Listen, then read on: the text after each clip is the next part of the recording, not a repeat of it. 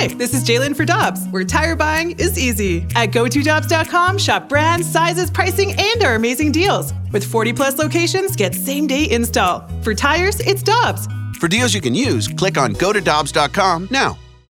When you need mealtime inspiration, it's worth shopping Kroger, where you'll find over 30,000 mouthwatering choices that excite your inner foodie. And no matter what tasty choice you make, you'll enjoy our everyday low prices, plus extra ways to save, like digital coupons worth over $600 each week. You can also save up to $1 off per gallon at the pump with fuel points. More savings and more inspiring flavors make shopping Kroger worth it every time. Kroger, fresh for everyone. Fuel restrictions apply. It's time to talk Blues hockey with Darren Pang. Holy jumping! Wow. What a save! Oh my! Refreshed by Urban Chestnut Brewing Company and their Urban Underdog Lager. Prost! Welcome back, 101 ESPN. Tim McKernan, Action Jackson with you for an hour of radio excellence. And it is our pleasure to welcome to the program, ladies and gentlemen, the great Darren Pang. Morning, Panger. Good morning to you, big guy. How are you doing today? I'm good. Are you dealing with the airport situation today? Listen, the FAA and their computers can't hold me back. I called my friend Jackson. That's right. And he Jackson got me on a PJ. Yep. That's what the big wheels call it, the PJ. And then I don't mean a name drop, but I called Al Michaels and Joe Buck and Aikman and all the boys, and they said I could borrow theirs. So I'm off to L.A. To do a game tonight on TNT. And the PJ, you know what it's called? What's SW. It called? SW. Yeah. Wow. That's my baby. Wow. Just take care of it, Panger. Yeah. I trust you. Yeah. And I got seat A04. No. Oh, wow. Yeah. That's the best seat on that PJ. That's the catbird seat. SW. Yeah. So you fly to L.A., you do the game, and then you fly back for Blues and Flames? That's what I'm going to do, big guy. Wow. That's commitment to excellence. Yeah. Well, you're either in it or you're not. You know, I mean... you're talking to two guys who aren't. Yeah, I've noticed that in the 3 months I've done this show. Ryder, if you could make a promo out of that. Tomorrow you could get a phone call and say nobody wants you, so you might as well work it. Amen. I'll sleep when I'm dead. Tip of the cap. Tip of the cap. How about what's going on here? I mean, we talked last week, and the Blues had just won in Toronto. Great win, fun game to watch. Both times when the Blues played the Leafs, but that was just one. And then you go to New Jersey and you get that one. You're there with Montreal. Unfortunately, it gets away in the third. And then you go to Minnesota, and now you're playing a team that you're chasing in the wild card standings in Calgary. And this is all happening since O'Reilly and Tarasenko go out for an extended period of time. Krug's on the shelf. What do you make of it? What do I make of it? Yeah. I would say that what I make of it is everybody pulling up their socks. I mean, you know, it comes on the heels of a time where the GM, you know, again comes out and just makes sure that the players know that there's no excuses. And at that time, you know, I like this group because nobody was like, nobody's talking about, this guy's hurt and that guy's hurt. They're just kind of playing it as if it is the next man up mentality. And we can say that all day long, 24 hours a day. And sometimes you believe it and sometimes you don't. But I just believe that this group said, you know what? Wait a second. Vladdy plays 20 minutes. Man, I might get an extra 5. Right. Ryan O'Reilly takes all the key faceoffs, and he's in every situation, and we rely on him to death for the 200-foot game. Guess what? I'm going to get a little bit more. I mean, if you're an athlete, why wouldn't you cherish that moment and jump on it and thrive? And that's what this group is doing. And I'm totally impressed by that part of it. Now, how long can they do that?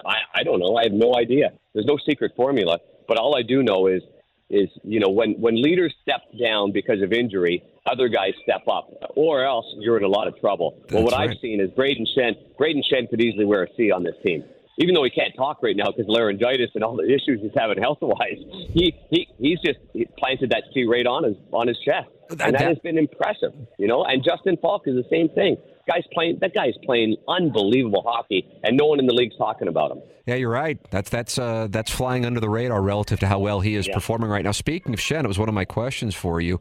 He is certainly filling a leadership void, and you are seeing what it's doing both with his performance on the ice, and I would imagine off the ice as well. Craig Berube talked about last night how he talked to the boys in between the second and third period after a rough second period, and you saw the response early on.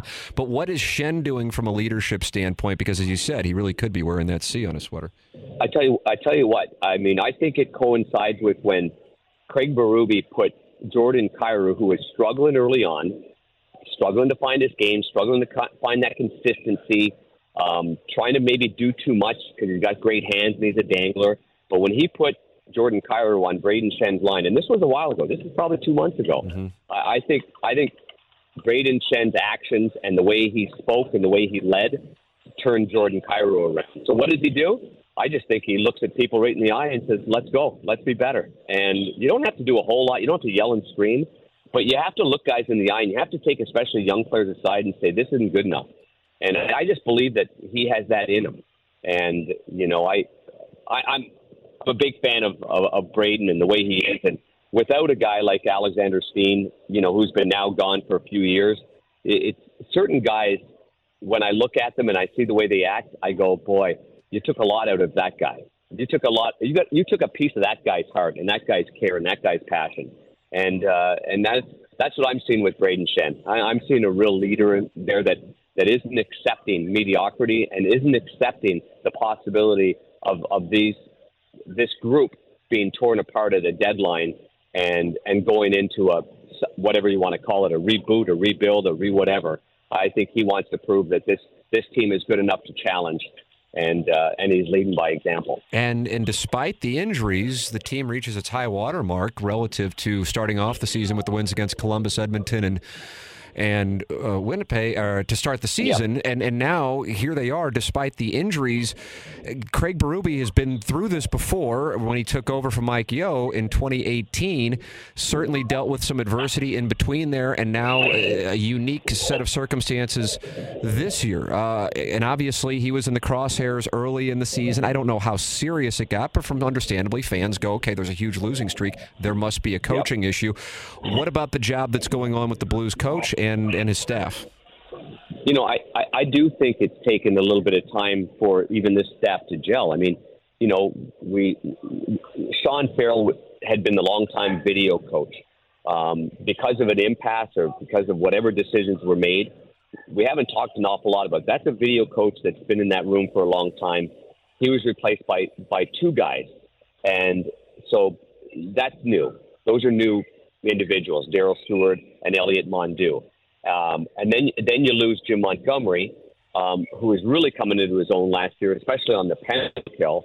And he goes to Boston, and in comes Craig McTavish. I mean, a guy that everybody respects, but hasn't been on the bench for a little bit of time. Now he's finding his groove right now, and he's finding the speed of the game, and he's catching up to it. So, I mean, I do believe there's been some transition and some, you know, some of those moments that probably haven't been real smooth. And then now what I've seen is a coaching staff that's gone from probably frustration. Okay, what's this team doing? We've set out the game plan. They're not doing it. How come these guys, you know, aren't playing up to capabilities? To the next phase I found from being at bench level is Craig Berube absolutely coaching.